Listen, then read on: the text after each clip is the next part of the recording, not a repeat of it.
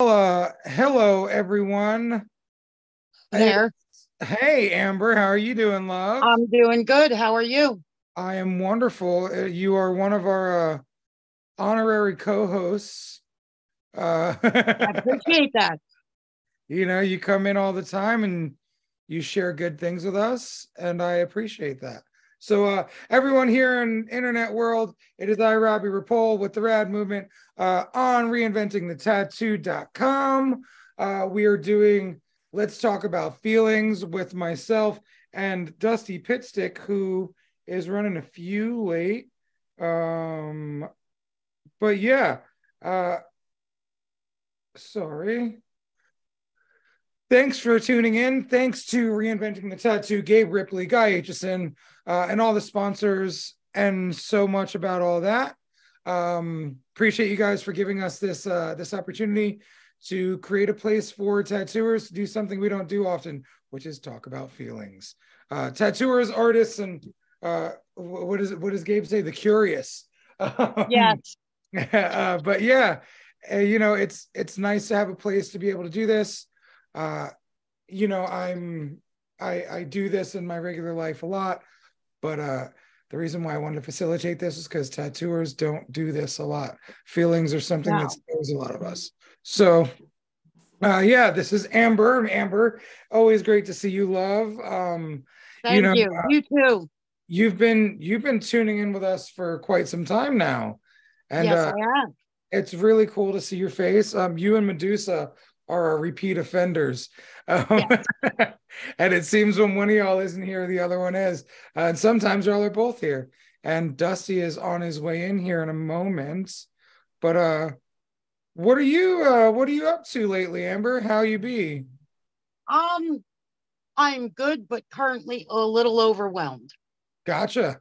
Uh, overwhelm is a very normal, normal thing. Uh, I've been there a number of times. I actually made a video on the Rad Movement YouTube about how to deal with overwhelm. Two different ones, uh, because the second one I made, I forgot that I made one before, and uh, I figured, you know what? Fuck it. It's always good to be able to deal with overwhelm in different ways. So, Yes. um, what is the overwhelm you're dealing with? Um, well, as I told you, my aunt, my disabled aunt was coming to move, live with us for a while. Hmm. And I, being, you know, someone of, let's just say, chemically challenged, I sometimes I have a hard enough time taking care of myself and getting everything I need to get done done. So taking care of her and taking care of me can be a little overwhelming sometimes. Right. And it's not just you, it's you and you said you have grandkids that live there as well. Yes. So, you Three. know, yeah, so you got a lot going on in that place. And you're a full-time tattooer? Part-time. Okay. So you have that. Do you have any other work that you do? Um, well, yes, but it's all art. I make handmade Christmas cards and greeting cards and So you do a lot of stuff as the basis of this Yes. conversation. I, So- I don't do boredom well. I have to be doing something. okay. And you know Even if I'm relaxing, I'm relaxing doing something. Yeah, yeah. One of the things about boredom, uh, you know, they say if you have a hard time being being still, and if you don't do well with boredom, it's probably because there's things going on in the background that need to be checked, Addressed. Yes. addressed, and you know the uh, the things are what we do to keep us from focusing on that. So, um, you know, one suggestion I have is what's going on in there? Figure some of that out. Yeah. There's always something going on in here. yeah, yeah, there's always something going Always. Yeah, but you know, it takes it takes time, it takes effort, uh, it takes acknowledging the issue, and that's you know, I think I don't think you have a problem acknowledging your issues. I think you're uh, you're pretty open about understanding Oh yeah. who and what's going on. Uh, now it's a matter of addressing how to fix. Yes. My therapist helps a lot with that. Yeah, that's awesome. That's awesome. My my baby helps me a lot with that, with the ability to slow down, take naps. Um, Yeah. you know, sit with him on the couch, uh, sit with him in his room, and play if he wants to play. You know, just not focus on tasks Yeah, my granddaughter loves to snuggle.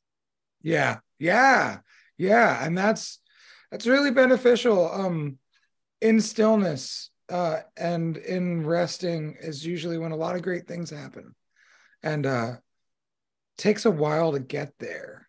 Even I try you, to at least meditate for ten minutes a day.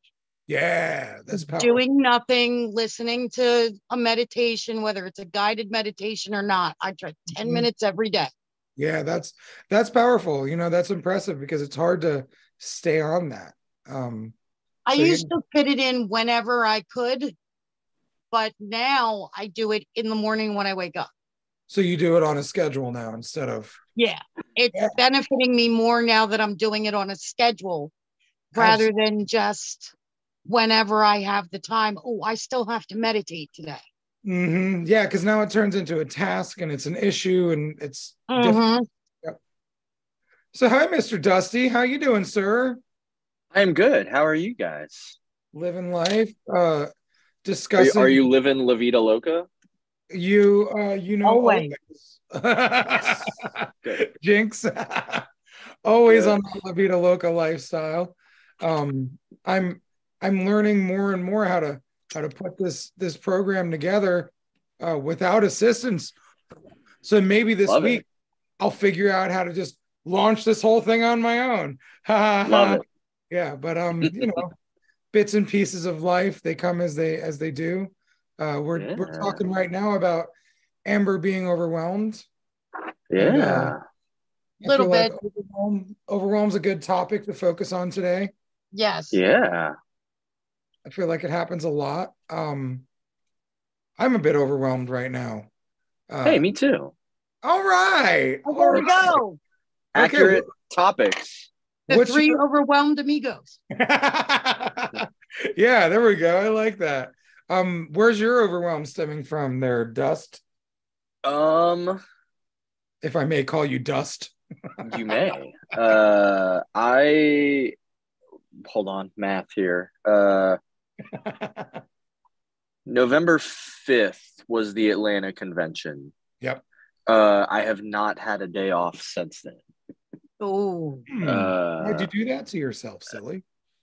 Well, um, it, it was a little bit of everything. Like I did like a good six hours of tattooing yesterday. Sunday is always like my I will not yield my day off. Uh, and I yielded on it. But it was a guy who uh, I booked like over three months ago, and he his appointment fell right when I switched shops, and he was like one of the two days that fell through the cracks. And uh, we rescheduled him for another time. And that week that we rescheduled him for, he had COVID. And I felt really Aww. bad that the whole reason this guy's been getting the runaround from me for months is because I switched shops and there was like two days that overlapped real funny. So I was just like, hey man, I'll come in on a day off and we'll make it work. Um, so you know, because I didn't want this dude to have to wait until like next year for some stuff that he booked in like July. Right. Uh, so you know, I did that, and it was a really fun tattoo. It came out. It's session one, but it came out cool. But it's just been that on top of a bunch of people that wanted to book when I was in Tampa and then Atlanta. So I was gone for two weeks straight. And, you know, so I was like, well, I can get you in the week after. And it just kind of turned into an overload. Um, Thanksgiving Day I have off, and then the Sunday after I have off. So it's back to normal next week, but the last like two weeks straight have literally just been like wake up, treadmill, go straight to work, tattoo. Oh, hey, it's nine at night and it feels like it's midnight now. Go home, eat food, pass out, wake up, do it again. And I'm a little overwhelmed because I have people that have been messaging me for days and they're like, Are you dead? Can I book, please? And normally if somebody hits me up and within 24 hours they're like hello are you going to respond i'm like man fuck you i have a life too but it's been people that have been messaging me for like four or five days that i'm normally very on top of responding to them. So now i'm a little overwhelmed with having to sit down and uh, reach back out to all these people and say hey sorry i kind of fell down a hole for a week straight. But you know thinking about it your overwhelm is actually just you being really busy which is a really good thing. Oh, it's it's a good overwhelm. It's definitely just I need one day to sit down and catch my breath and message everybody and get things caught up and ordered cartridges and I just need like one one chill day and I'll be good. And I feel bad because it's Thanksgiving, so like I'm absolutely gonna message people on Thanksgiving and they'll be off too, so it'll work. Right. Okay. Sorry if you're with your family, but if you want to book, this is when I'm free. Most yep. people are looking for a reason to, to check out on Thanksgiving anyway, so you give people right. a couple. Actually, I'm really stoked. We're gonna have um a large Thanksgiving for the first time in a while. Uh, an artist who just moved to town. Him and his eight other family members are coming over. Then another oh, one wow. is coming over with four or five people, and then Donna's best friend is going to be down with her husband and two kids, and like it's going to be a nice time. Um, but yeah, you know, overwhelmed, getting ready for people to come over, buying all the food, cooking all the food, you know, trying yeah. to trying to get painting commission commissions done, you know, all the things. So yeah, mm-hmm. sounds like we're all doing fairly well with uh the overwhelm we've got. It's just gets overwhelming, and it's like it's so weird because I don't know. I, I'm, I imagine you all do feel like this, where you kind of feel like you're backed into a corner and kind of freak out a little bit when you're dealing with overwhelm, and it's like, what the fuck? How am I gonna? Oh, that's how. Yeah. I always use the metaphor. Uh, I've used it a ton recently. Like when you want to clean your house, but every room is a mess. Mm. And so you're like, it, clearly it's doable, but you're like, okay, which room do I start with? And just the I, the act of just figuring out where to start is so just like, uh, yep. and then you just kind of mentally check out trying to figure out where to even start and then realize it's 45 minutes later and you've fallen down a Wikipedia rabbit hole trying to figure out what happened to the cast of Boy Meets World, and you're like, I guess I'll just try again tomorrow and go to bed. you know, uh, very similar to that. I do the thing where like I'll end up spending time with the baby, and then like now I've got an hour or two that I can do something productive before I have to jump into my next task that's scheduled, and I'm like, well, I can't get this finished in an hour or two. I won't even do anything you know and now you're like fuck I didn't, you know, I got a painting that's sitting in my living room that's trying to get finished. And, you know, that fucking thing just keeps looking at me like, hey, buddy, what are we doing? And I'm like, I don't know. I don't even know how to do art good. I can't even finish you because I'm bad at this. And it's like, why are you talking to yourself like this? You do good art. You do great art. What's wrong with you? So, you know, the ruminating cycles of things can happen to us all. Yes. Yeah. And then, you know, I got the baby walking around because we got we got Zen a little walker with wheels on it. So yeah.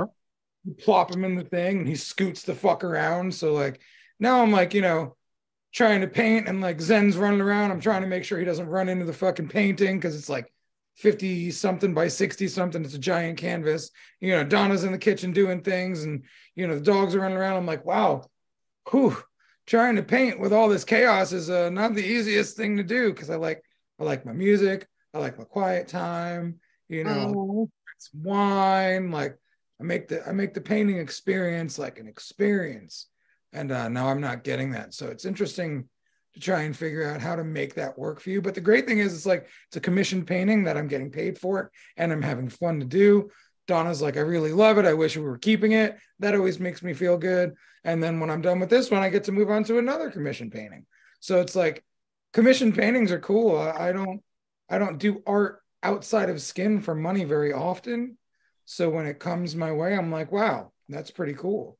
So just an interesting, interesting bit of things. And when you a lot of the time when you place your problems out on the table, they're really not that big a deal. Yeah you know and uh, yeah uh, I, I, think right on now. that note like a lot of us have issues dealing with overwhelming because it comes from a place of good like the overwhelm is like you're like i have so many people coming over and we're going to do this big ass thanksgiving because people love me and i love them. I've got a painting i'm getting paid for because someone loves my art enough to get it.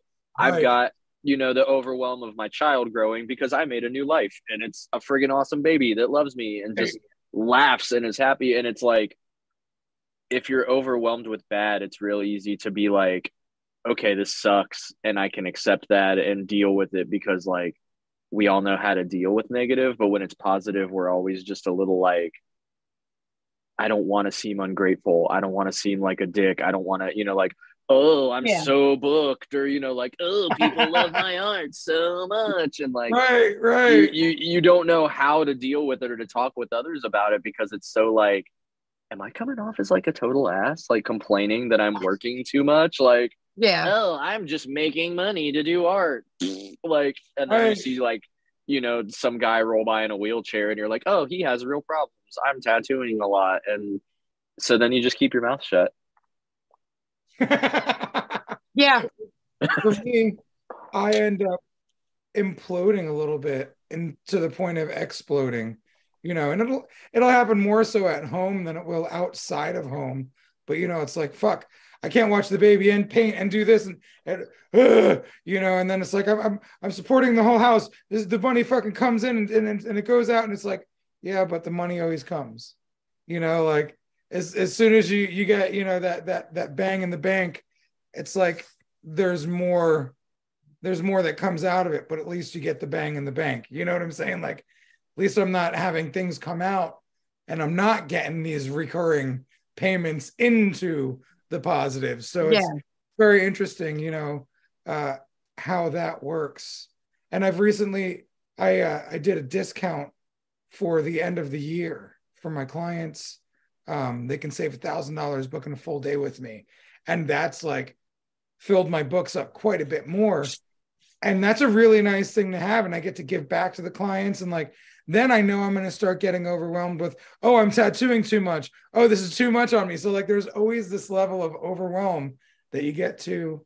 Uh, and you, like you said, you can you can be a, an ungrateful bastard about it, or you can just shut up about it. or you can work It's- through it healthily, you know, which I It's think- hard. Yeah.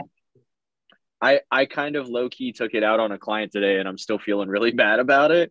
And I didn't say anything that didn't need to be said, but it was just like I was already kind of in my like overwhelmed mode.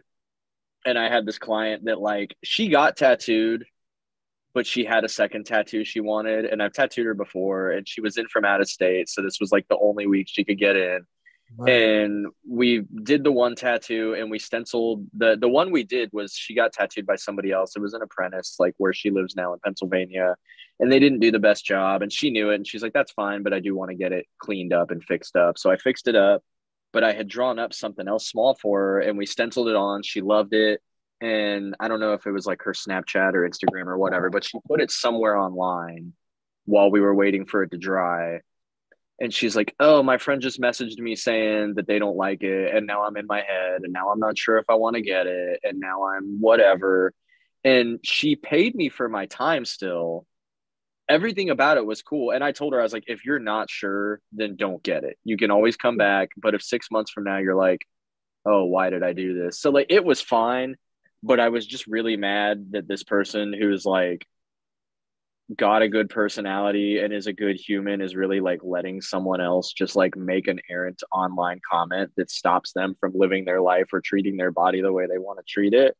And i like kind of do- dove into like a 10 minute lecture about that where i'm like i was i was polite but i was like hey fine that you're not getting tattooed. You offered to pay me for the extra hour. I'm not even stressed on it. You don't have to pay me that much we're good. I'd rather be annoyed for one day by the situation and wake up tomorrow fine than you wake up six months from now with a tattoo you regret.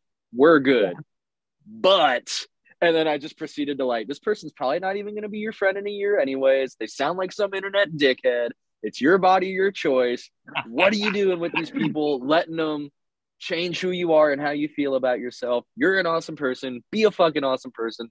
Don't let this person get you. And I just kind of like, loaded about because I've been watching a bunch of other negative bullshit online lately, and I kind of like took it all out on this girl, and she was like, "You're right, I've been really trying," and I'm like, "I'm so sorry. It's just you're awesome, and you shouldn't let other people dictate your life." And she's like, "I know, I'm working on it," but I was like, "I did not mean to lecture you. I am so sorry. I haven't slept in days." And it was it was fine, but I just like in the heat of the moment, I was like, I had had a day off in the last week, I probably wouldn't have gone off on you like that. you needed to have that tough love moment. But you know, I mean, Yeah. at the same time, even though we feel bad about doing things like that, sometimes it's necessary for that person at that point. Um, there's been there's been a number of times where in my life I've seen an explosion actually make a positive difference. Uh, and even though it can kind of hurt in the process, sometimes those little explosions can do good. You know, like maybe that Yeah. was what they needed to to be like, you know what, I am awesome, and this person shouldn't be telling me what to do. And these other people, and you know, they could have like gone on a fucking a whole new thing because of you. You know, free Mhm. life. Oh yeah. It it came from a place of love, but it also just came from a place of frustration Yeah. in my own life that like normal me would have approached it like, look here, girl, like come on. And instead me approached it as like, ah! oh man. No, I if either of you got very into that. Parks and Rec, but there's a scene in Parks and Rec where uh, I don't even remember the setup, but somebody says something to Amy Poehler's character about how she needs to chill out. And she's literally standing in a water fountain covered in water and just screams, I am super chill all the time. And like, that's what I felt like trying to like come at her with love, but equally just being like, first off, ha! and just like laying into this girl positivity. no, I've been there a number of times. Uh actually I just went and got my my whole arm tattooed uh for my birthday. Oh, And, happy birthday, by the way. yeah, it was last Monday. Um Yeah. and the whole time me and Donna were there, we were like, you know, giving our input on like how to make everyone's lives better in the tattoo studio. And like there was a moment after we left, she was like, Did I go too hard? Did we go too hard? Like, and periodically I'd be like, Yo, homie, I know we've been fucking like getting into you about certain things, but like we want to see your studio do the best. And I know you want to be, and like he was totally 100% uh, in for all of the all of the, the the unsolicited advice we're giving and sometimes it's weird that the unsolicited advice can feel wrong from the person giving it but then on the other side of it he was like bro this is exactly what i've needed. I'm always doing the helping. It was nice to get helped. So it's weird how like you can be that one that's giving so much love for the greater good and it doesn't feel right sometimes because you're like but am I doing the right thing? And Yeah. really, on the other side of it, they're like, no, you're doing the great thing. So it's interesting how the dynamics uh, line up. And I feel like that has a lot to do with intuitions and like we can feel things being empaths. So, you know, Yeah. sometimes you're giving the spiel and you feel them like hurting because of it. But at the same time, you're overlooking the fact that they need it, even though you know it's kind of feels kind of crunchy. So, you know, Yeah. Change can feel gross, uh, even though it's good change. Getting So- out of your comfort zone always leads to creation. Yes, absolutely. Absolutely. And, you know, the more you create, the less you hate. Um, it's like, you know, just keep building, keep doing. Why'd that make such a giggle for you, Dusty? I, I'm a sucker for things that rhyme. Uh, it just it feels like something like a cool youth pastor in the '90s would spin a chair around and he'd be like, "Don't forget, when you release the hate, you create." He'd be like, "Let me tell you about another guy with long hair and some crazy ideas about love. His name's Robbie. He's got a podcast." I love that. It's funny though too, because like it's very easy to forget what you're doing and how well you're doing. Yes. Uh, that's I think I've been going through that lately, and I think that's a, a source of my overwhelm. And I think missing this last weekend and then not putting out a rad movement video last weekend also kind of take took me off because like I'm used to having these moments. You know, I'm used to intentionally doing things on Monday that Mm, you know that are for the greater good of the world and and you know the communities that I am a part of. And instead I was very selfish and got tattooed the whole day and had a blast. And you know like stayed 2 days later than we initially planned. And like life is just now coming back to normal for me. And it's weird when life isn't normal how how easy it gets thrown off. I am such a, a subject of um repetition. I didn't realize how much repetition really does keep me even keel as much as i need to shake up that repetition and have chaos sometimes. For as much of a yeah chaotic person as i am in my life is yeah i thrive on structure and like it can be weird organized chaos but like yeah i love that mondays are hey the shop's closed but i always book like one client from noon to four so i'm done and home by the time for this and then after five i'm going to a seminar tonight but outside of that usually monday night is just like a super chill night for me and then I know when I'm tattooing, I know if I'm traveling. So like I'm all over the place, but it's kind of organized. And so yeah, like between switching shops and hitting like conventions and guest spots for weeks there and all the travel and stuff, like I was really out of it. And then last week, like especially with the time change on top of all that, uh I don't know if you went back and listened to last week's with Medusa and I, but it's it, it took like 15 20 minutes to get going. The first 20 minutes are literally both of us just bitching about the time zone for the time change and how it's throwing us off and how we're so foggy. And then we found a subject we liked and we just kind of like bitched for an hour. It was like it positively was really negative. It was really just a whole hour of us complaining about people that are too good for certain tattoos and how your pinterest tattoo if it means something to you shouldn't be like shit on and like ways to handle I that. And I just, laughed a lot when I watched the replay. You guys were awesome. It, it ended up being really productive, but it was like born out of I think both of us were just so frazzled from mm. chaos and the time change that we're just like, look, we're gonna get this off our chest. And it just turned into like complaining for an hour about it. Uh, so I, I feel like thing. What's that? Venting is a real thing. So yeah. Oh yeah. Oh yeah. Uh, so we're we're I'm getting back to normal outside of overwhelm. But yeah, last week I was super thrown off from all the chaos.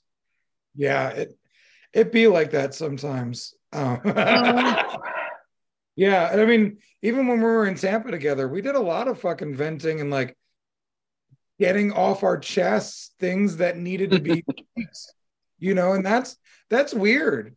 You know, it's weird because like we, we talked about it during a number of times, like are we getting toxic now or are we still yeah.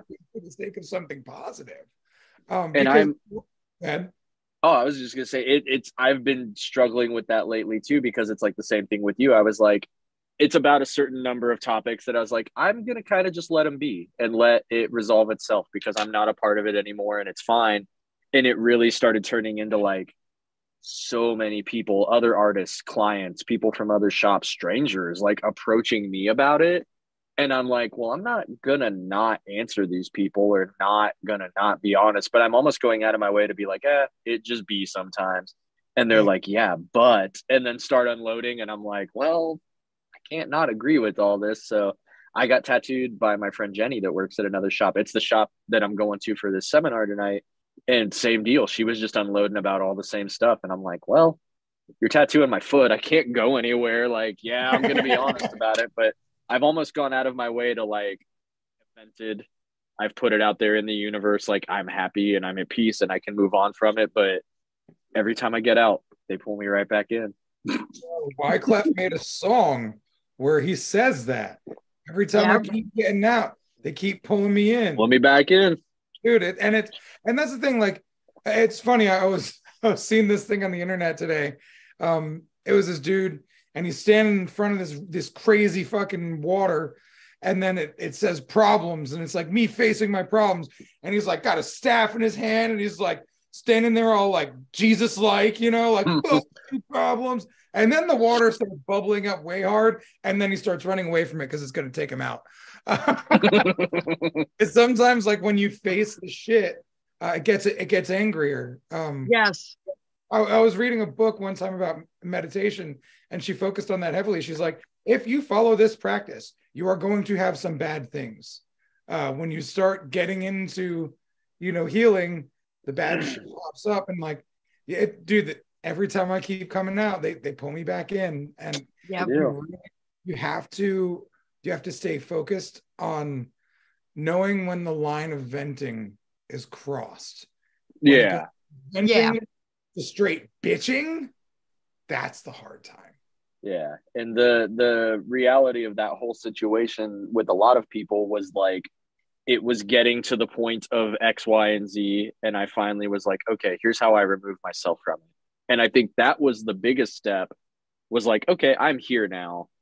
And it's like those things are always going to find a way to creep back into your life, especially when you live in a smaller city where everyone knows everyone's business and everything just is what it is. Mhm. and uh you know it, it's all fine but i i have gotten to a place where unless somebody really starts the conversation or engages it that i'm able to be like three steps back and just be like eh, it is what it is. But man it's always the last person you expect that shows up and is just like can you believe this shit and just starts uncorking and you're like man i had just purged it from my conscience and now here it is again you know that that happens to me a lot. Um, I went on TV fighting with my brother, so you know people will come up to me and be like, "How's your brother?" And it took me a long time to develop the diplomatic answer that feels good and gives enough info, but also tells people back off. Yeah. Mhm. And you know, my my answer now is like, look, I watched my dad and his estranged brother cry together on my dad's deathbed. That's just probably gonna happen one day. And if it don't, well, then that's what it is. So like yeah. when one of us gonna die, we either gonna come back together or we ain't. And uh here we are. Instead of you know my old shit, fuck that guy. This guy did this to me and this to me and this to me and this to me. And then you know you got this this platform now, and people will hear your voice, and it's like, yeah, that's all fine and good, but like, do you really need to do that? Is that necessary? Yeah. So that's that's the weird part, figuring out. Um, so yeah, it's nice. so now point. I'm it's fresh for me, so I'm stuck in this point where like it would be the equivalent of if someone's like, "Oh, how's your brother doing?" and you're like, "Well, maybe we'll reunite one day, maybe not. It is what it is." And they're like, "Yeah, but did you hear he said this?" And then just start pouring in, and you're like, "I just said fucking whoosah, stop." um, Yes, that's the worst. And like you can see it in people. Like this one dude, I don't know why I remember him so much. I was in the Pittsburgh convention like eight years ago, and the way he looked at me and the way he said it, he was like, So, how's your brother? And I'm like, Ew, bro, like you trying to fucking Yeah. some shit? Like You got to be all creepy about it. right like like like like he wanted to hear the dirt like he needed me to spill the tea and it's like yeah that's all fine and good we can do that or not how about because like it just kind of sucks to reopen that wound every time and like so uh similar and it doesn't serve even that guy anything. Like he might get that temporary dram- drama fix, but like, what does it really serve beyond that? Of then some dude is just like, "Well, I heard." you right be- from the grapevine. Like it- it- nothing is served from. be, beyond our pain bodies sitting together and having tea and venting and bitching like really there's nothing you know like Yeah. everyone's got that pain body and everyone's pain body like is dying to come out it's a part of the ego right you know it's always wanting to come out and fucking get avenged or cause pain to someone else because that we're in pain and like when you when you when you allow that pain body to run rampant that's not really your true your true north. You know it's it's more so just hey i'm hurting let's hurt together. That can feel good but what does it really accomplish? Like you said And it expends so much energy with no reward. so much so much. And you know like your cause of overwhelm right now your aunt moving in and and all these things going on like you had someone move in so you could be a lover and a giver and you know you know use your heart and and your your hands and your body and your your life for good so Yeah. now yeah you're overwhelmed by it but are you going to sit here and be like this fucking lady is so much trouble no because now that's counterproductive you know what Yeah, i'm saying Exactly. so it's and it's it's really hard i feel like in school they should teach us like hey just because something's hard doesn't mean you have to bitch about it uh, you know you can you can talk about it Yeah. find constructive way to work through it um, you know because you know, we're having guests come over you know husband wife i think a dog or two and then kids you know like that's going to be some fucking work you know but like what are we going to gain from it connectivity with our community you know Donna gets to see a friend we haven't seen since bef- since when I had two fucking legs. You know what I'm saying? So like that's like three years ago.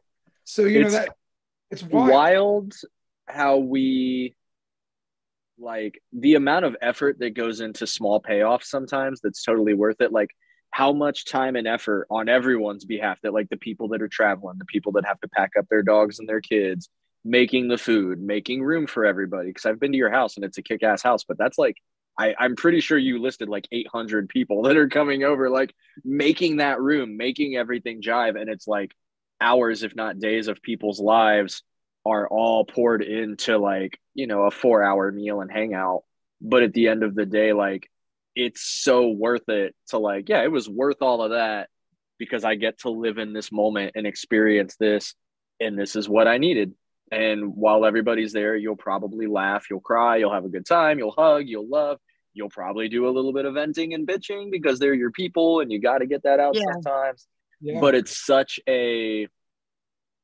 killer like it's worth it and it's Yeah, funny totally. because that's that's where that overwhelm comes from is like how much stuff i have to go through to get this little payoff of like organizing you know an event and then it's like so we can all hang out for two hours and be in the event and then the cleanup and then the putting stuff Right. away and the writing Right. thank you note it's like it's so much work but like hopefully it's worth it i've, I've been to a couple totally will be. holiday festivities that were not so it happens but you know, I, I've come from so much family discord during holidays, right? Fucking people starting fights, you know, like fucking cops getting called, you know, my, my son wanting to knock out one of my brothers, you know, like when he was a little shitter bug. Like, so it's just, it's just like we've had a lot of things happen over the, the holiday seasons over the years Mhm. these are all my people.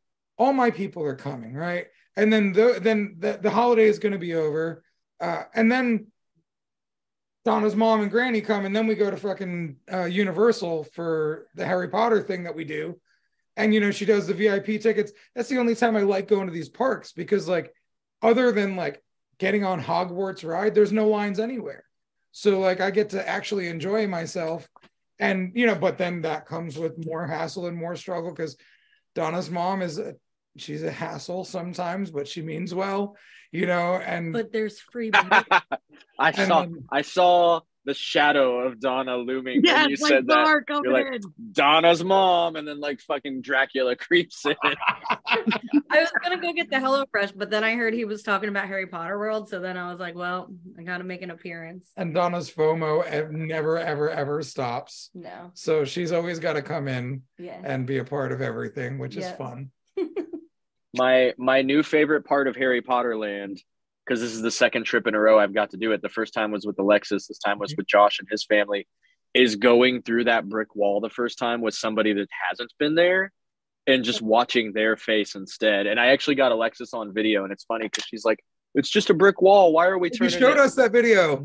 and then just like you just watch her zone out like in the war movies where a bomb goes off and everything's just like and yeah like that's that's my new favorite part of harry potter land is just That taking a stranger to that place Every time I go, even though I know it's yes oh Dude, you do it every time i love it time. my favorite Every part, time. my favorite Okay. part of Harry's, Harry Potter World was when we let, went last year. We were the only people in Olive Ollivander's wand shop, and like I was the person that got to like get picked by the wand, and the dude was such a phenomenal actor. You feel like you're in the movie. All the ever like you know it's fake, but like you're still so excited that you're playing along because it's just so yeah that that's the type of stuff. And Simpsons World, man, Simpsons World is like Harry Potter World for me. You know, Yeah. like I go around and I fucking take pictures of things and I want to turn it into other art. And like, I love Simpsons World. It is fucking rad. It makes me happy. So yeah, it's it's fun. And so there you go, right? So like Donna's mom. My biggest struggle when family visits, if it's Donna's family, is her mom, right? Very high energy, yap, yap, yap, yap, yap, all the fucking time. She never turns off. I don't understand why this woman would ever think to do meth because she doesn't need it because she's always so turned on. But she got into that a while ago. And like, and now, so like, but she's been clean for a while and like she's really doing a good job and she's really trying. And Donna always tries to highlight that. Like, I followed the I followed suit. I came into Donna's life. She wasn't really a fan of anyone in her family except for Granny. She's working to make a better relationship with her mom. And for me, I have to like nurture that. But it Yeah. is natural for me.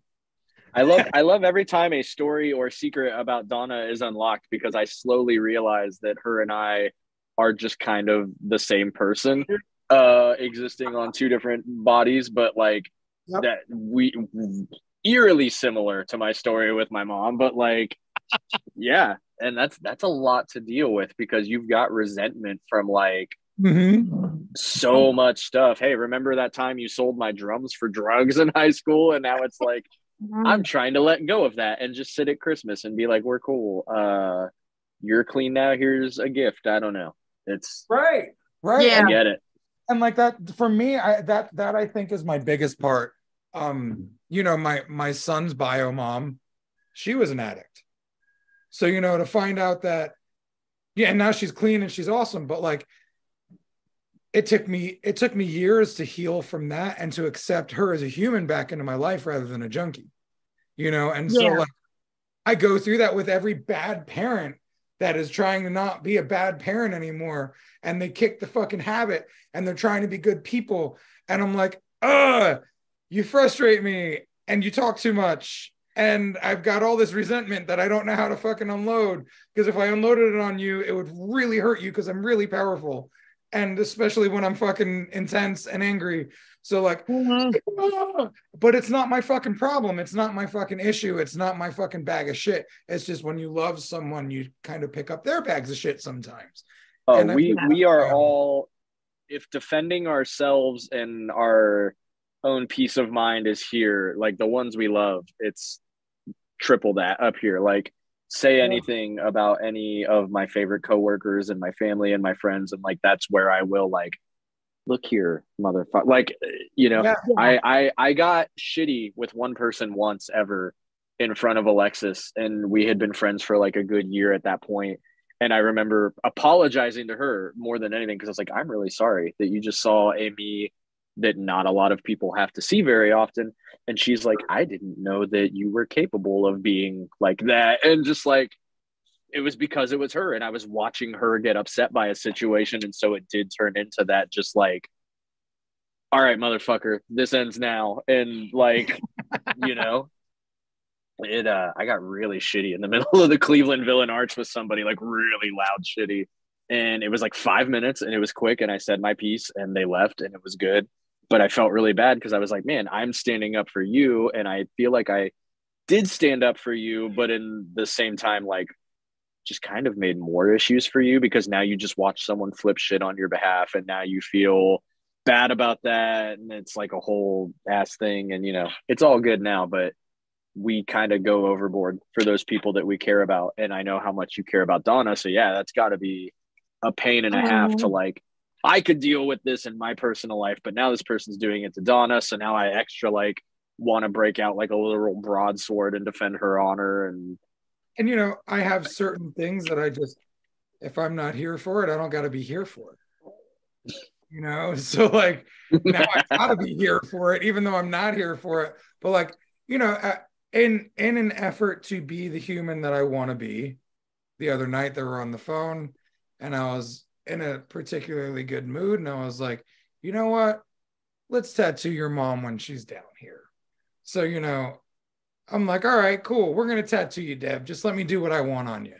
And she's like, sure, yeah, whatever. Like, it's cool, it's fine, yeah, whatever. So like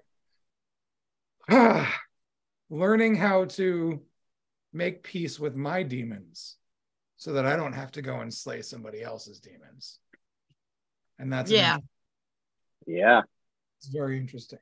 But you know, I become more self-aware, it seems lately. I notice that I'll catch myself getting pissy or cranky or whatever it is. And then after some time that starts to die down So, you know, because I realize, oh hey, I feel this type of way. This isn't what I'm really feeling. This is just what I'm going through right now. And like able to not act on it. You know, so yeah working on not acting uh on things the way that it's so easy to act. Do you do Yeah. you still go through the internal manic depressive roller coaster of dealing with it, even though you're not acting on it, where you're like, I'm gonna tattoo her mom, and that's gonna mend the bridge, and things are gonna be better, and fucking good on me, I'm doing it. Oh fuck, that means I have to tattoo her mom. God, why did I do this? Because it's the right thing to do. But why the fuck did I? And you're just like high low, high low, struggling with it. What I go through is like, I dude, she's she's living in my house and she's here, so like I know I'm just gonna have to deal with her no matter what, right? So my whole thing, I try to stay positive, I try to stay kind, but then she'll blindside me out of nowhere. You know, we'll be driving in the car and she'll read every fucking thing we drive by, and I'm like. Man, like I don't need to hear you talking every fucking second of this drive, but then I'll get like unreasonably angry about it. so now I'm like, Yes. you know, and you know, I so yes, I go through the oh, I'm gonna be nice to you. God, I still want to fucking smack you, you know. I did that yesterday with the guy that I did the stuff on because I was like, I'm gonna do right by this guy because I had to Oh. reschedule on him. I'm gonna come in on my day off. It's gonna be awesome. He wanted a super dope tattoo. He's basically doing like a whole. He had other stuff, but we're interworking everything with like Marvel Funko Pops of the Avengers oh, in like a kind of new school style. That's looking really good. It's gonna be rad, but like at the same time, I'm like, dude, I need this day off so bad. And I'm like, uh. but he's a cool guy, and we're gonna spend the whole day just talking about superheroes. It'll be great. But like, dude, I want to sleep so bad, and it's so cold outside. And then I went in and like I tattooed him. He got there at noon. We stenciled by one. We tattooed until six or seven. The whole time we talked about like dream casting for superhero movies and football, and it was a blast. And the dude tipped me like way more than was necessary and the whole thing was super dope. He's already scheduled for January for the second session. Like everything from the day was fruitful, but the like 24 hours leading up to it was like, I need a break so bad, but I can't do that to this guy. I'm doing a nice thing. It's going to be all good. Plus, it's my job. But he would understand. He had COVID. He rescheduled on you the second time, but I rescheduled oh, on him the first Yeah. time. And it was Oh. such this like roller coaster of What's manic easy depression. and what's right are barely are rarely the same thing. right? yeah, it's real easy when the when it actually comes to call to be like fuck why did i do this Well, you know, I do that a lot with taking care of the baby. You know, I'm like, all right, I told Donna I'd handle morning. Morning to me isn't until 3 p.m. This is fucked. You know, and I'm like, oh, I'm being a good dad because I love my son and I want to spend time with him. And I'm being a good husband by taking care of the baby so she can sleep. But fuck, man, your morning is so your morning's fucked up compared to my morning. And like I go through these things in my head and I'm like, ah, and like every time I leave the room with the baby, you know, so she can get sleep, she's always like, I love you. Thank you so much. And I'm like, you know, and then like, and then like today we went and played in his room for a little bit until he freaked out. And then we went and watched Avatar on the couch.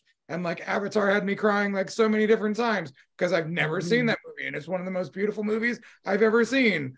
And so like, and then he's just so cute. And he's so yeah, I, I get I get, you know, it's it's so easy to do the right thing and then bitch in your head about having to do the right thing. Yeah. yeah and then it comes and it's great and you're like why was i so i'm going like i mentioned earlier i'm going to a seminar tonight at a local shop that a guy's doing on cover ups and the guy's work is awesome. I'm going with aura. Like we're gonna have a good time.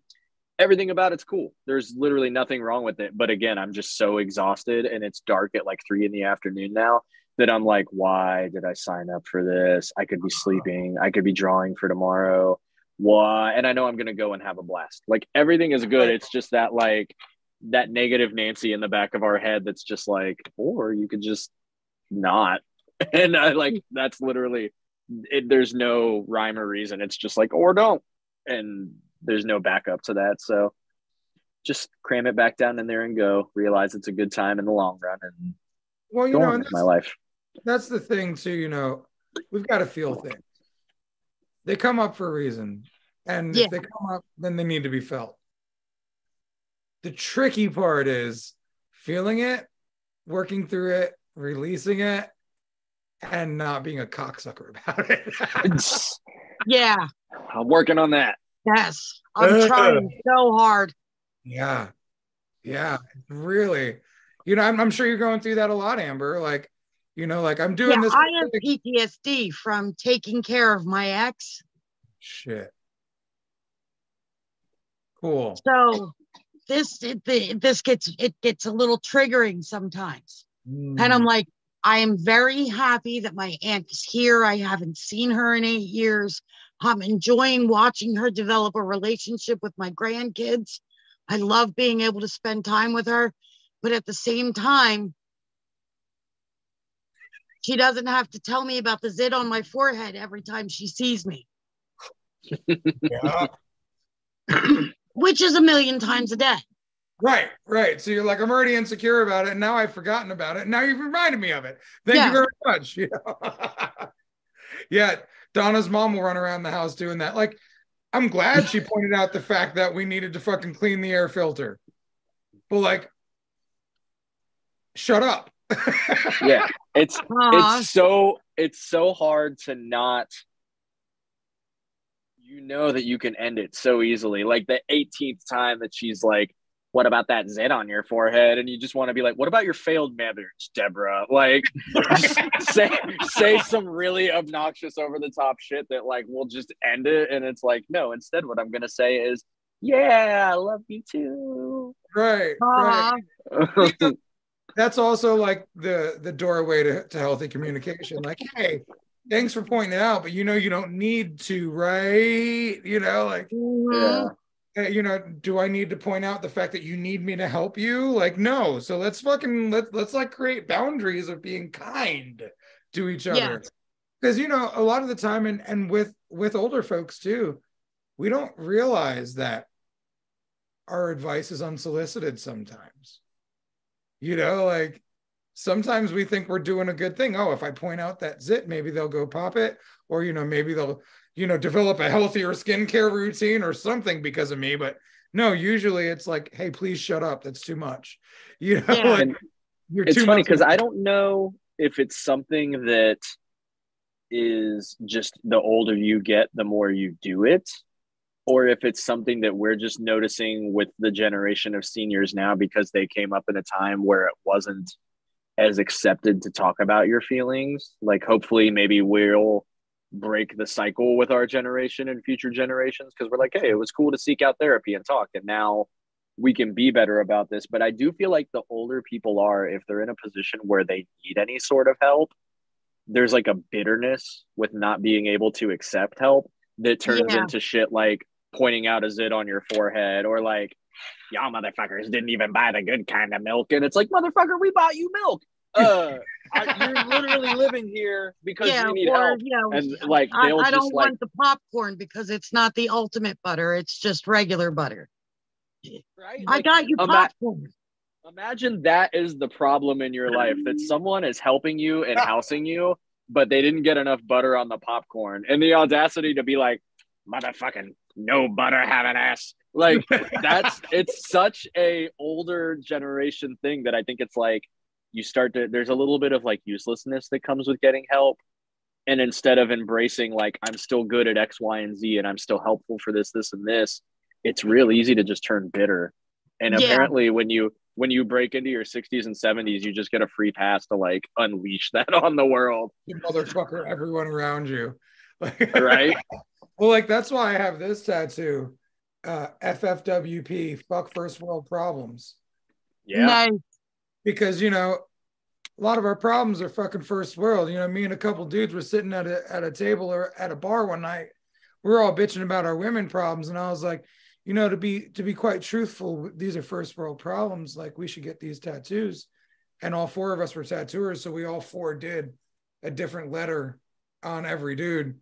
Um, Nice. you know, and it was it was a weird little thing, but like fuck first world problems, man. Like what's Yeah. like what it's not that big of a deal. You that know, that was the whole second or the whole last hour of last Monday but instead of like an insightful version of it, like these are first world problems and fuck that shit. It was Medusa and I like the audacity of these motherfuckers. Just, you know, like because it really I feel like I say this every time Don't we do this tell her I podcast, but at the end of the day, we get to wear the clothes we like, listen to the music we like, get paid very handsomely to do art.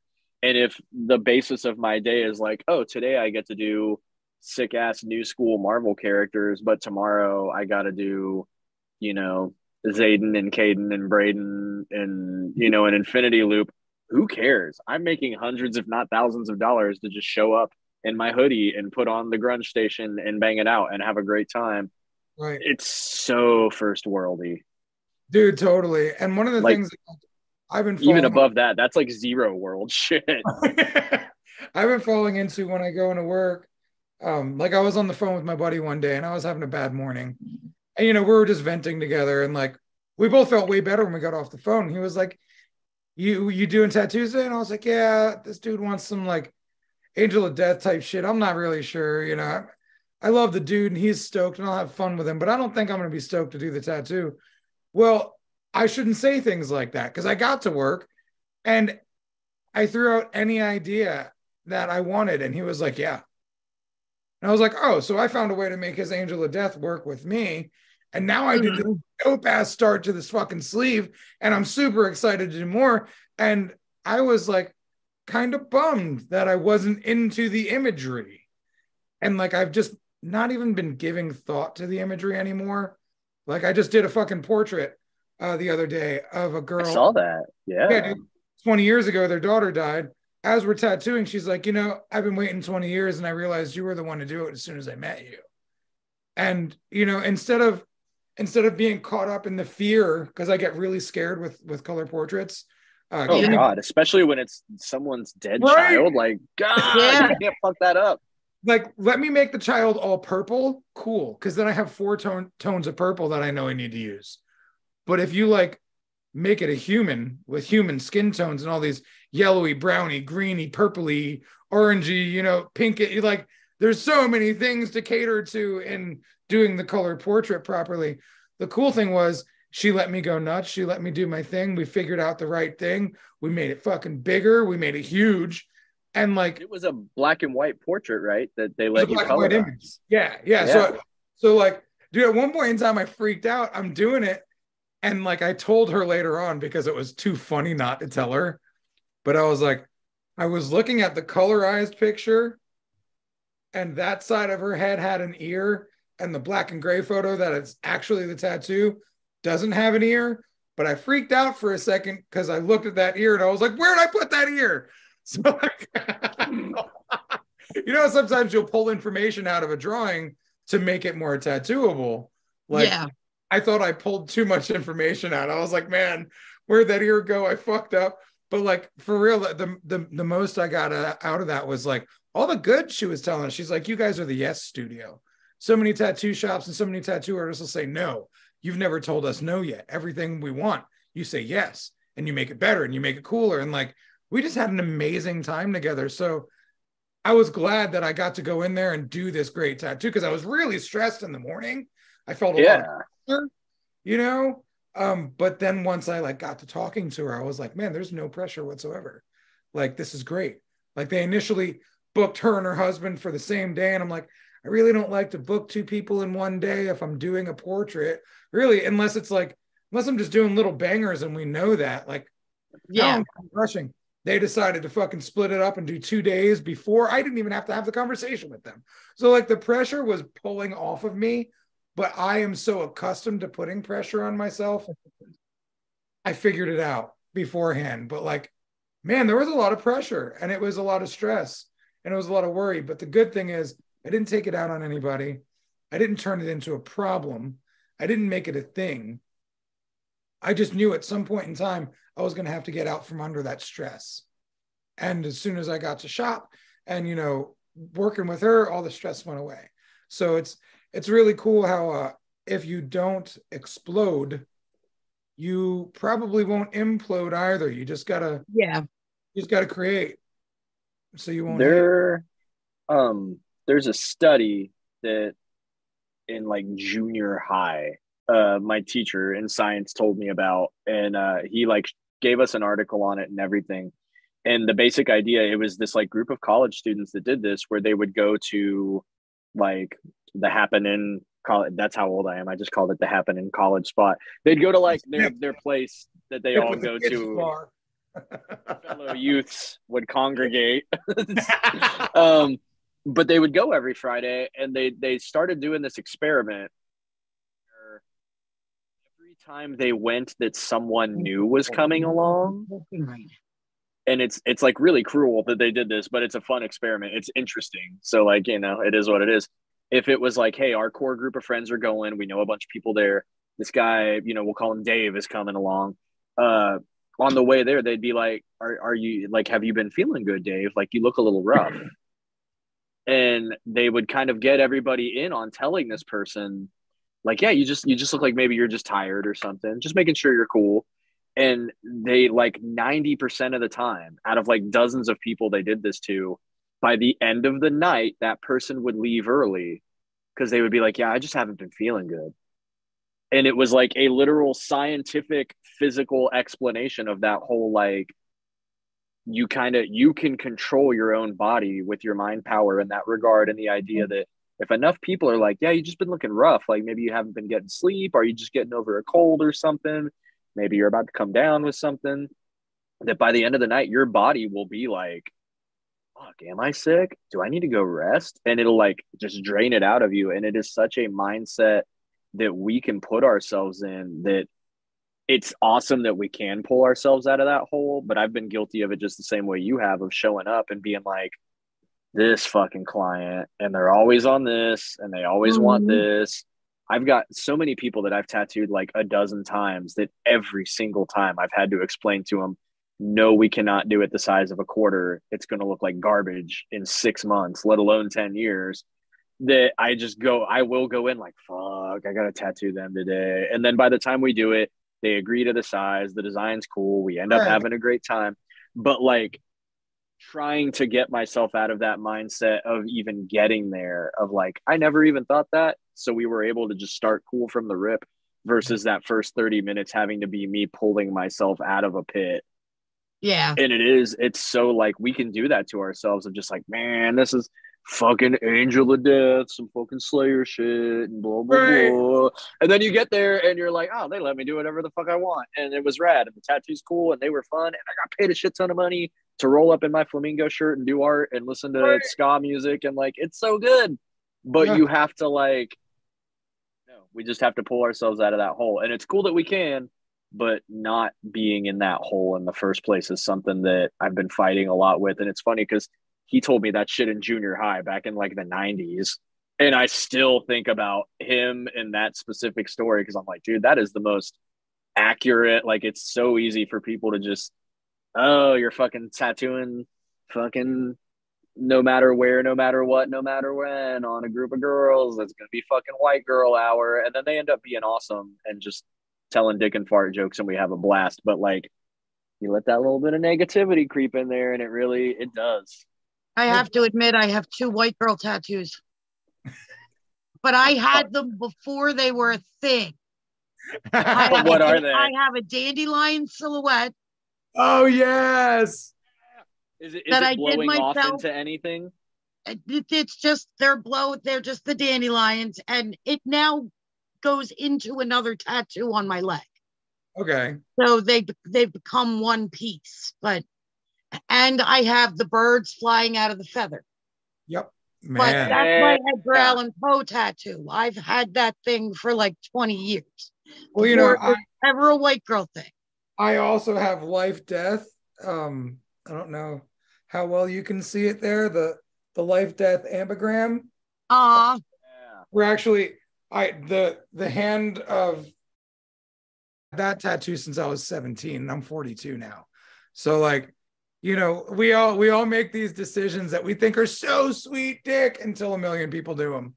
I even have the sun and moon.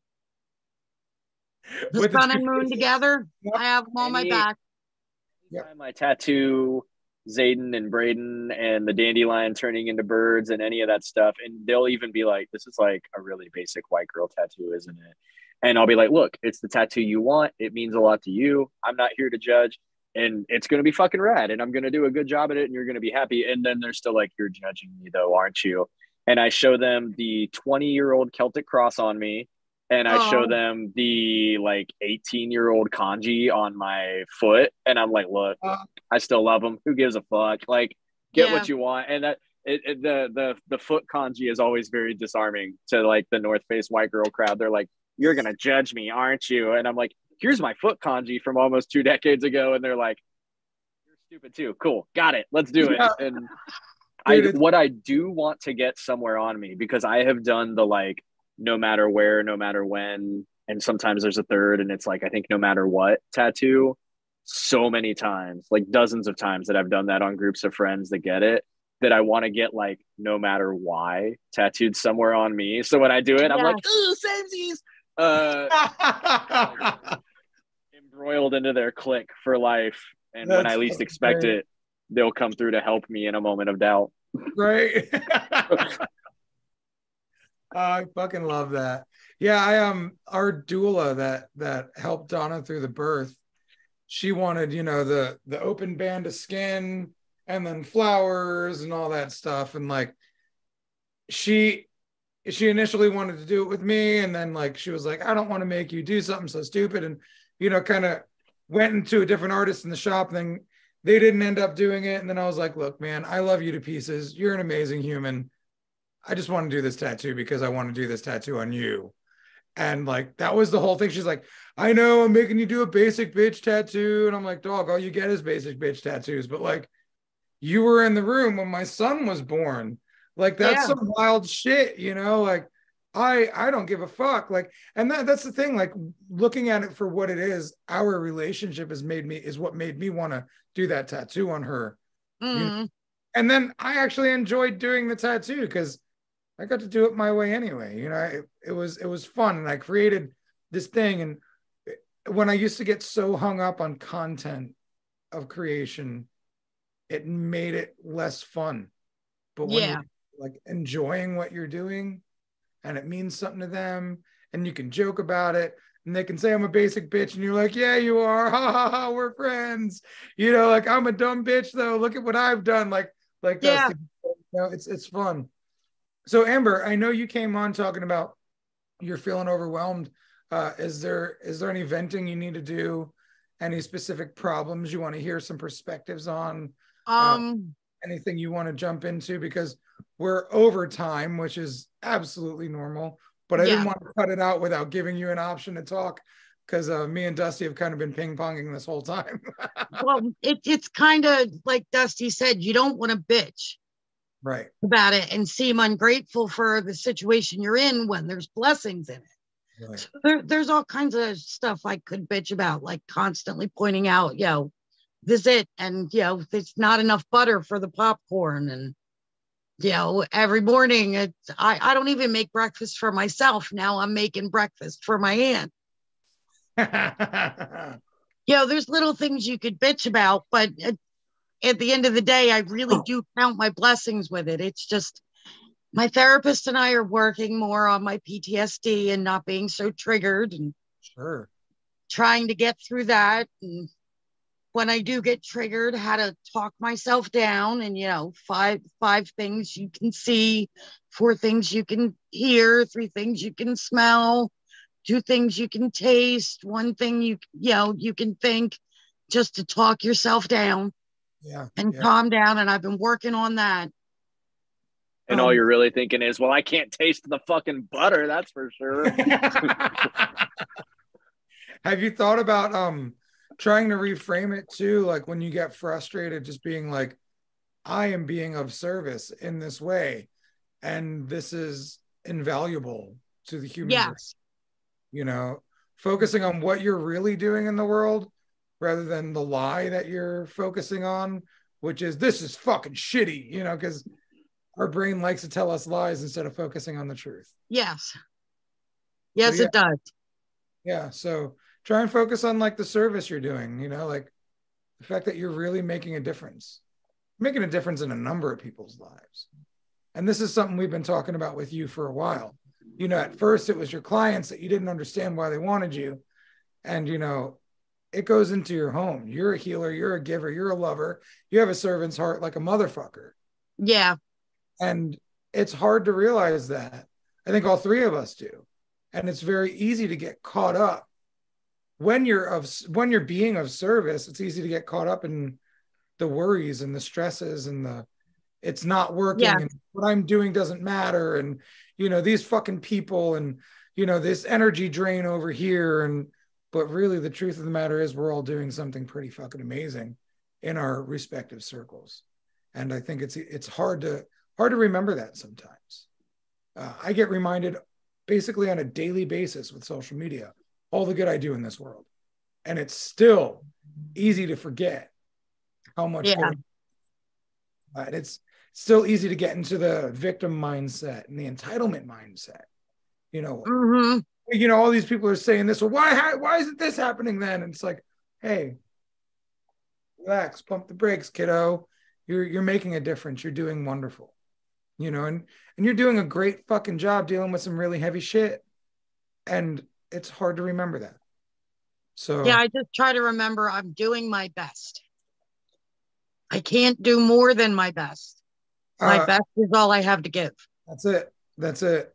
And it's funny. Uh, we were we were drunkenly renting jet skis one day, and Donna pointed out the fact that uh, I All good always stories start with Yeah. that sentence. Yeah. Aw, and um, I always say I'm doing my best, Donna.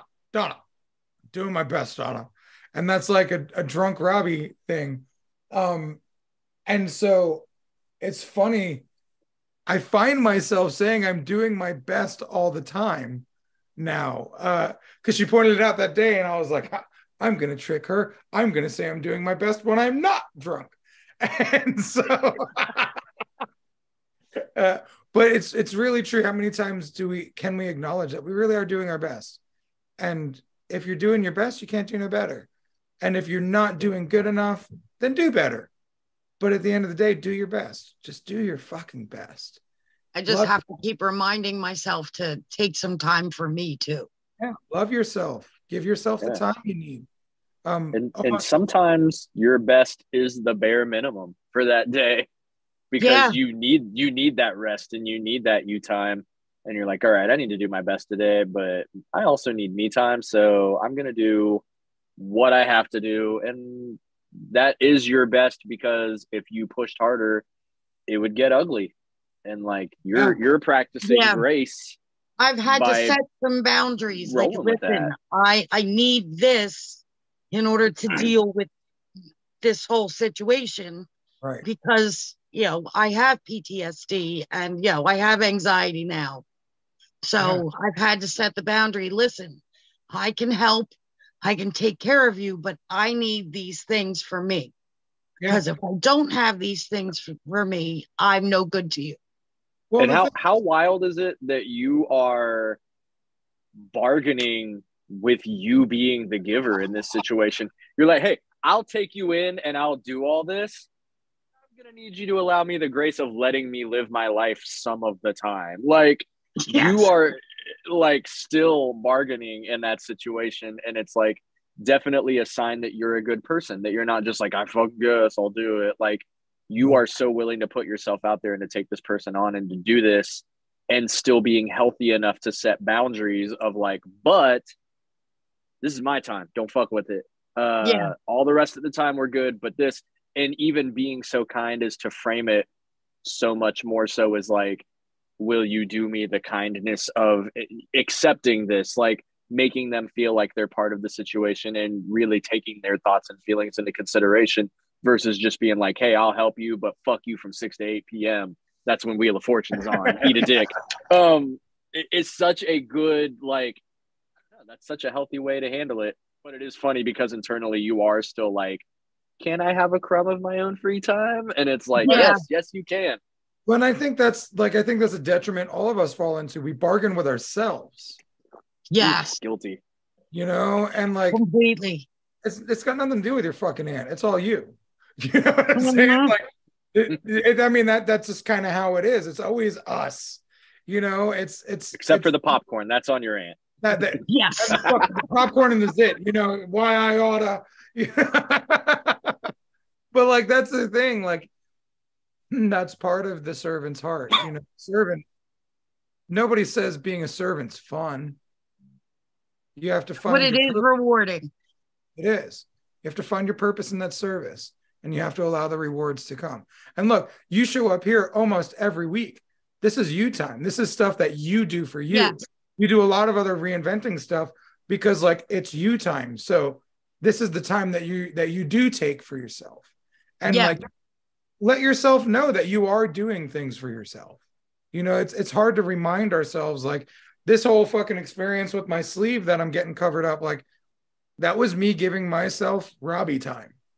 You know, we went across the state, hung out with the homie, stayed there for four days, five days, like, and just like kicked it and enjoyed being in the shop.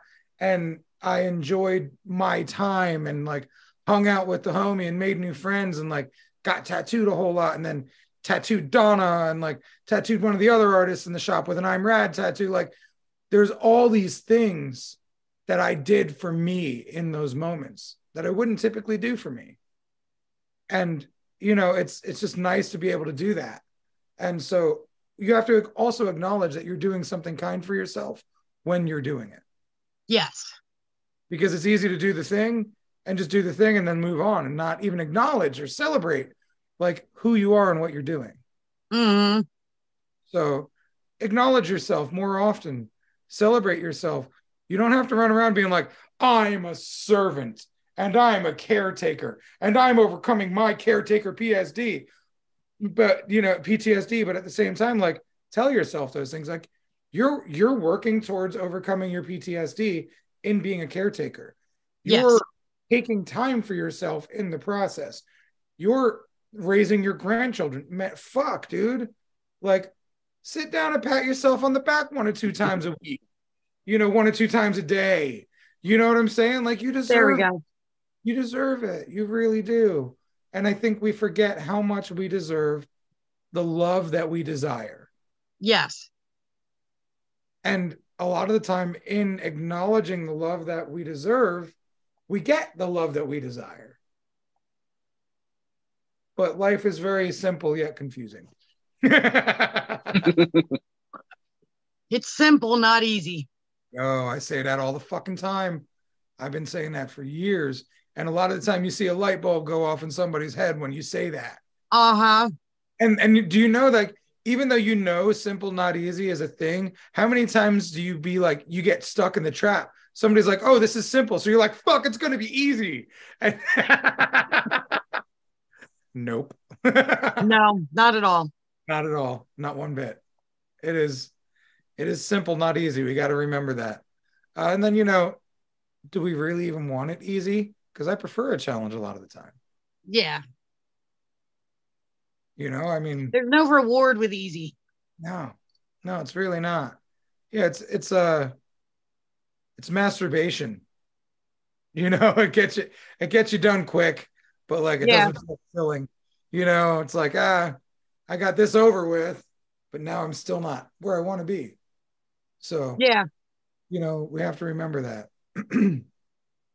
so yeah, uh, on that note, I'd say uh, Dusty's got to get to his seminar, and um, we've run over a little bit, and we'll keep it inside of under an hour and a half, which is something Yeah. do. So, uh, you know, thanks for joining all, uh, all of you out there that aren't in the room with us, um, and the humans that are in the room with us. Thank you, Dusty. Always thank you for being here. Uh, Amber, always great to see you. Um, it's- Always great to be here. I love being with you guys. I don't think you realize how good it makes us feel to have people show up regularly. Um, it's nice. 'cause, Uh, knowing people want to come to your party is a real good feeling. I appreciate the fact that you guys do this. Uh, and I appreciate you uh, very, very much. And I'm sure I speak for Dusty in that same aspect. Um, it- Absolutely. it's nice to know you. that people appreciate what we're doing. Um, it's weird stuff that we're doing here, talking about Yeah. feelings. Groundbreaking. right right and you know i think sometimes because it is it is groundbreaking stuff. It was almost hard for me to say that, uh, accepting that we're doing groundbreaking things. It's it's hard sometimes because uh, everybody wants to learn how to make money, but not everybody wants to learn how to get emotionally well. Yeah. And sometimes Crazy notion. What's that? Oh, I just said, what a crazy notion. Right. You know, and like And I because think being emotionally well can lead to making more money. It definitely does. Oh, most definitely. Absolutely. Making better decisions with that money. Yes. Yeah. Every every financial coach out there that's worth a shit will get into emotions because there's an emotional bank account and there's a physical bank account. And if your emotional bank account is low, your physical bank account will never get there. Yeah. Yeah. And it's funny because it ties into what we were saying earlier, but because everybody in our general age group and younger are realizing this, we just might be the first generation that 20, 30, 40 years from now, when we need help, aren't just dry ass, no butter popcorn motherfuckers. You know, like Right. we might be healthy enough to just To thank people for doing good for us. Yeah. So then the generation after us, instead of being on Zoom bitching about these thankless fucks doing all this shit, might be like, man, I'm taking care of my grandpa and he is an emotionally stable guy and he thanked me and helped out around the house. Ah. we we just Yeah. might break the cycle. wow. That makes me think about what kind of what kind of person I want to be when I'm, you know, in a less than capable point in my life. You know, nobody wants the cranky fuck around them, especially when they're wiping their ass and dick. You know? Yeah. Right? and it's real easy to be cranky when you need your ass and your dick wiped, but uh maybe we'll all just make it after all. Yep. And you know, it's funny. My dad, he always said, when I'm shitting myself, take me out. And uh we all let him die once he started shitting himself. And uh, you know, maybe maybe it's a little healthier to say, hey, when I'm shitting myself, help me. Uh, so I don't Yeah. want that. You know, that was that was ingrained in all three of all three of his sons uh, from an early age. And he took us all aside separately, said, Your brothers aren't going to be able to do this. So you're going to have to be the one to kill me if I die. I mean, if, if I shit myself. So all three of us were charged with this mission from a very young age. That way, at his deathbed, when he was shitting himself, we were all like, Ma, stop it. He wants to go, let him go. And it was really weird that that was his unhealthy way of creating his scenario. Yeah. And we don't have to die when we're shitting ourselves. Yeah, it's embarrassing. But like if we get emotionally well before that, then maybe we'll hand them the rag and say, "Hey, you mind wiping me up?" You know what I'm saying? Yeah. Like, uh, I'm I, this this is really uh, uncomfortable for all of us. Um, I carry incense for the same reason. You know, like whatever. the fuck. yeah, that's a really interesting th- thing thing to think about. Like being emotionally well enough to be cared for in a healthy fashion. Because you know, one of the things, one of the people in the magical motherfucker class, uh, they were really huge on was like, I don't know how to ask for help, and I'm really bad at it. And honestly, it's probably what I need the most right now in my life. Muy interesante. Yeah, We're doing it. We're doing it. We're fucking forging new pathways, turning Breaking over. generational curses. Yes. Yes. Thank you for pulling that out of my brain because I thought that earlier. No, and we could be we could be the generation that breaks some of those curses for real. Yeah. Like how beautiful is that that we can break our own generational curses and like we can heal. Huh. Ourselves and others. Yeah. Exactly. But it all it all boils down to that age old you can't do right by others until you can do right by you. So we're healing ourselves so that later on we can make life easier for uh the kids that got to wipe our asses. Mm. You're What is it welcome, RuPaul says? Gen Z. What I'm was a that? Gen Xer. We're the toughest generation there is. We've raised ourselves. Yeah. I don't know what I am. I was born in 1980 and I thought I was uh, Generation X Um, and then I I might be a millennial. I I'll think you're that, right on the cusp of Generation X. I think you're an Xer. Yeah.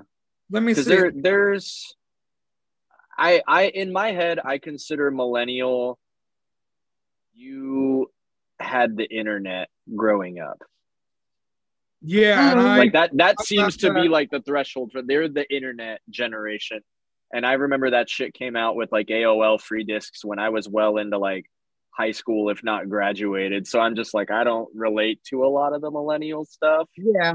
but you know and i was born in the early 80s so right behind you guys but it's definitely i don't know the internet age has always been millennial for me so you And I was it's- it's- born on the bicentennial. Really July 4th, 76 1976. 76 nice you were born on july 4th too Yep. well, what is that yeah. What's that like? did like did a puritan give birth to you on a tall ship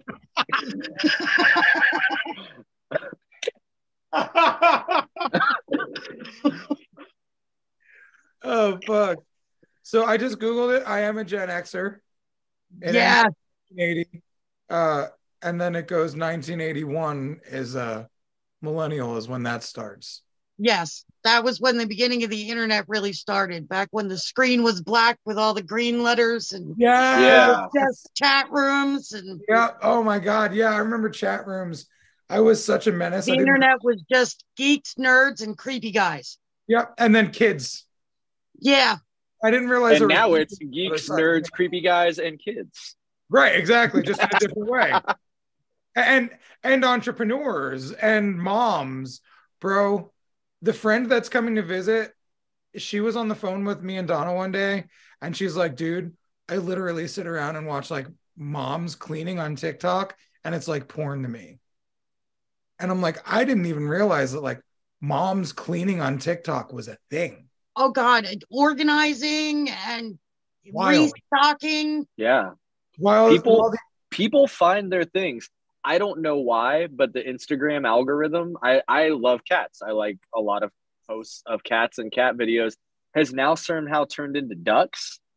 And i did not ask instagram to keep giving me reels of like baby ducks just being cute but i will be damned if i don't like 30 of them a day. I'm like sending them to friends like oh my god this baby duck has a hat.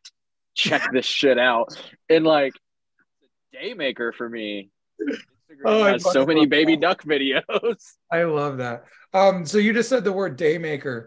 For anyone looking for a book that's a good book to read, um, I think it's like Life of a day Life- maker. Life as a Daymaker. Did I tell you about that? one? You you You're told right. me about it and I bought it off of Amazon. It's such a good one. Such a good one. Just remind you to go around making people's day. You Yeah. know? Like, fucking I love doing that, giving compliments to strangers, Dude. things like that. I love doing that.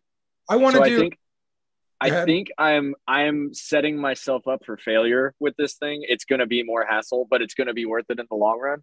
But I had this crazy idea this morning because I was looking at my calendar, and for whatever reason, I didn't book Black Friday. Like I have no clients that day. So I mm-hmm. think what I'm gonna do in the spirit of the holiday, because I've seen a lot of people will do like giveaways and stuff like that. And I did one once ever, and it was like more pain than it was worth. And so I've always steered clear of them. I think I'm gonna go in my Instagram stories and I'm gonna do a giveaway for Black Friday. But the caveat is that you have to sign up your homie for it. So it's like a giving thing and like a day Yeah. maker thing that it's gonna be like who who is your friend that's just going through it right now and needs a win so that I can hit up somebody that like you know they didn't even necessarily like oh I'm gonna enter like their friend was like nah they need it. And like just hit them up like hey you're free on Friday so like we're doing this. And they just didn't even you know what I mean? Like but then it's going to turn into like having to figure out what they want and is it like okay we'll make sure you know because of course it's going to be like well can we bust out this realism portrait sleeve in one day? You're already like doing it. You're already doing Yeah. it. Look what you're yeah. doing. see, You're already I'm doing already setting myself up. You're already doing I'm, the I'm telling myself at the party that I look sick and I'm letting it happen. You're doing the thing. You're doing the thing that you said not to do. Look, You're- I said for you guys not to do it, not for me. Do as I Uh, say, slow not as I down. do. Josh Carlton hit hit the internet one time with like, don't fight with your clients in your head before an appointment. Yeah. And like, that that's exactly what we're talking about. How many times are you like, fuck, this person's gonna want this and this, and then they come in and they're like, you know, I figured I was kind of a pain in the ass during the consultation, so I'm gonna hand over full creative control to you. Have at it today. And it's like the whole morning you're bitching at them in your head, and then you get there and they're the kindest, most giving, most understanding. Like everything fucking works out. And one thing I really keep telling myself because I have this really bad problem with fucking panicking about money always always always panicking about money always uh, and one of the things that i that i teach that i need to learn myself more so is i've made it through every single fucking money fiasco that i've ever created or actually been in like even when i was broke i was never too broke and like I was listening to this book this one time, and his homie was talking about how like he went into the negative because he fucking invested on himself. And then it just kept going into the negative even deeper. And I was like, what happens if you go in the negative? So I, I role played in my head, like, what happens if my bank account goes into the negative? Nothing. Nothing fucking happens. Yep. They're not gonna come and chop Max for a couple days, but right, like they don't come and chop off your fucking arm. You know, like what ends up happening is your brain says, I'm in the negative. How do I get in the positive? Then you create solutions and shit happens. Or the universe is already fucking working for you and brings you things anyway. Yes. But I've never been in the negative for so long that it made a difference in my life. It's more of an ego thing for me. and and the system is wild as fuck because even if you somehow did go into the negative and just continued spiraling into the negative, It's you literally just you go and you're like, I'm bankrupt, and they're just like, dope. yeah. Yeah. Yeah, here you're That's bankrupt. literally- Start paying this little bit of money right now, and Yeah. Right. we'll get you back on your feet. It's it's so weird. Uh it's such an interesting thing. Such an interesting thing how much we spiral ourselves. Dude, my my oldest son, he's freaking out the other day. I don't know how I'm gonna pay my car payment. Goes in DoorDashes, makes $115, and then fucking wastes the money on fucking stupid shit. And I'm like, well, you were worried the other night about your car payment, but like, now you're not. Like, why'd you spiral if you were just gonna fucking be silly anyway? Like, we That's got before I knew a new kind of Reese cup came out. All right, Dad. He's like, well, I was buying gifts for people at Claire's, and I'm like, well, that's cute, but like, dog, like, and, and but we always come out of it. We always come out of it. that is the curse of a giver's heart right there. How am I going to make my car payment? But also, Christmas is coming up, and I want to do nice things for people. Dude, perfect example. I spent two thousand something dollars on these fucking tickets on last Sunday for the the Harry Potter thing, because you know, Granny, her Donna's mom, Donna, me, Jaden, like, so I got I buy all these fucking tickets, right? Then the money comes back into my account, but the tickets are still viable. So instead of being like, oh, cool, we got money chilling, I'm like, what happens when they take this money out of my fucking account? That they're gonna they're gonna notice it, and, and, and they're gonna come, and, and it's like, but but I've got more money. Like I stress myself so much about stupid shit. Like who the fuck stresses themselves about getting a couple grand back into their bank account? Like, like Yeah. it's so weird and these are these are the uh the the repetitions we've gotten ourselves used to of just stressing over stupid shit Yeah. worrying about stupid shit fighting with our clients for no reason before we even get to the shop you know like So I know I know that every state was a little bit different during COVID, but in Ohio, tattoo shops were shut down for probably about two and a half months. It was a while. mm, And uh, while they were shut down and they were figuring everything out, I still worked. Uh, I had worked at Aisle Nine prior to that, but I also uh, worked at the Y part time, like super part time. I taught like three move to lose classes a week. And I think when all was said and done on my check every two weeks, I made like $40. But I got a free membership to the Y. And I really like move to lose because I used to be like 350 pounds. So I was like, of course, I want to help people lose weight. Um, but I got the free membership and the downtown Y is dope. It's got like the hot tubs and the pools and the upstairs track and all that. Yeah. So the short version of the story is that uh, they were like, "We'll file. Here's a code. You can file for unemployment because we know the tattoo shops are closed.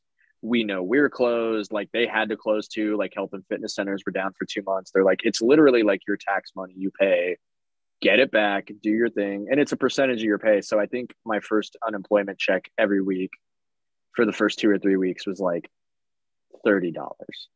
But fuck it, 30 bucks is a tank of gas.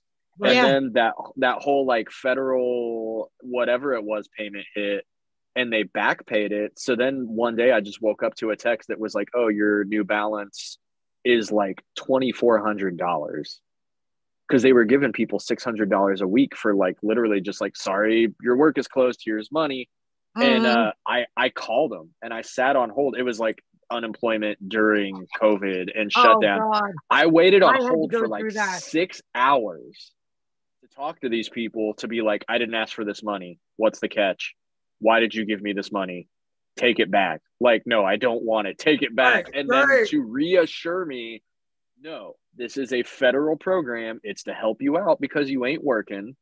Nobody's working. And it wasn't even the pride of like not wanting to ask for help. It was the fear of like, they're coming back for this money at some Take point. help from me. Yeah. I'm gonna we're gonna be shut down for two months and then I'm gonna be able to get off unemployment and they're gonna have given me like four grand total and they're gonna send me a bill for like we need that money back player.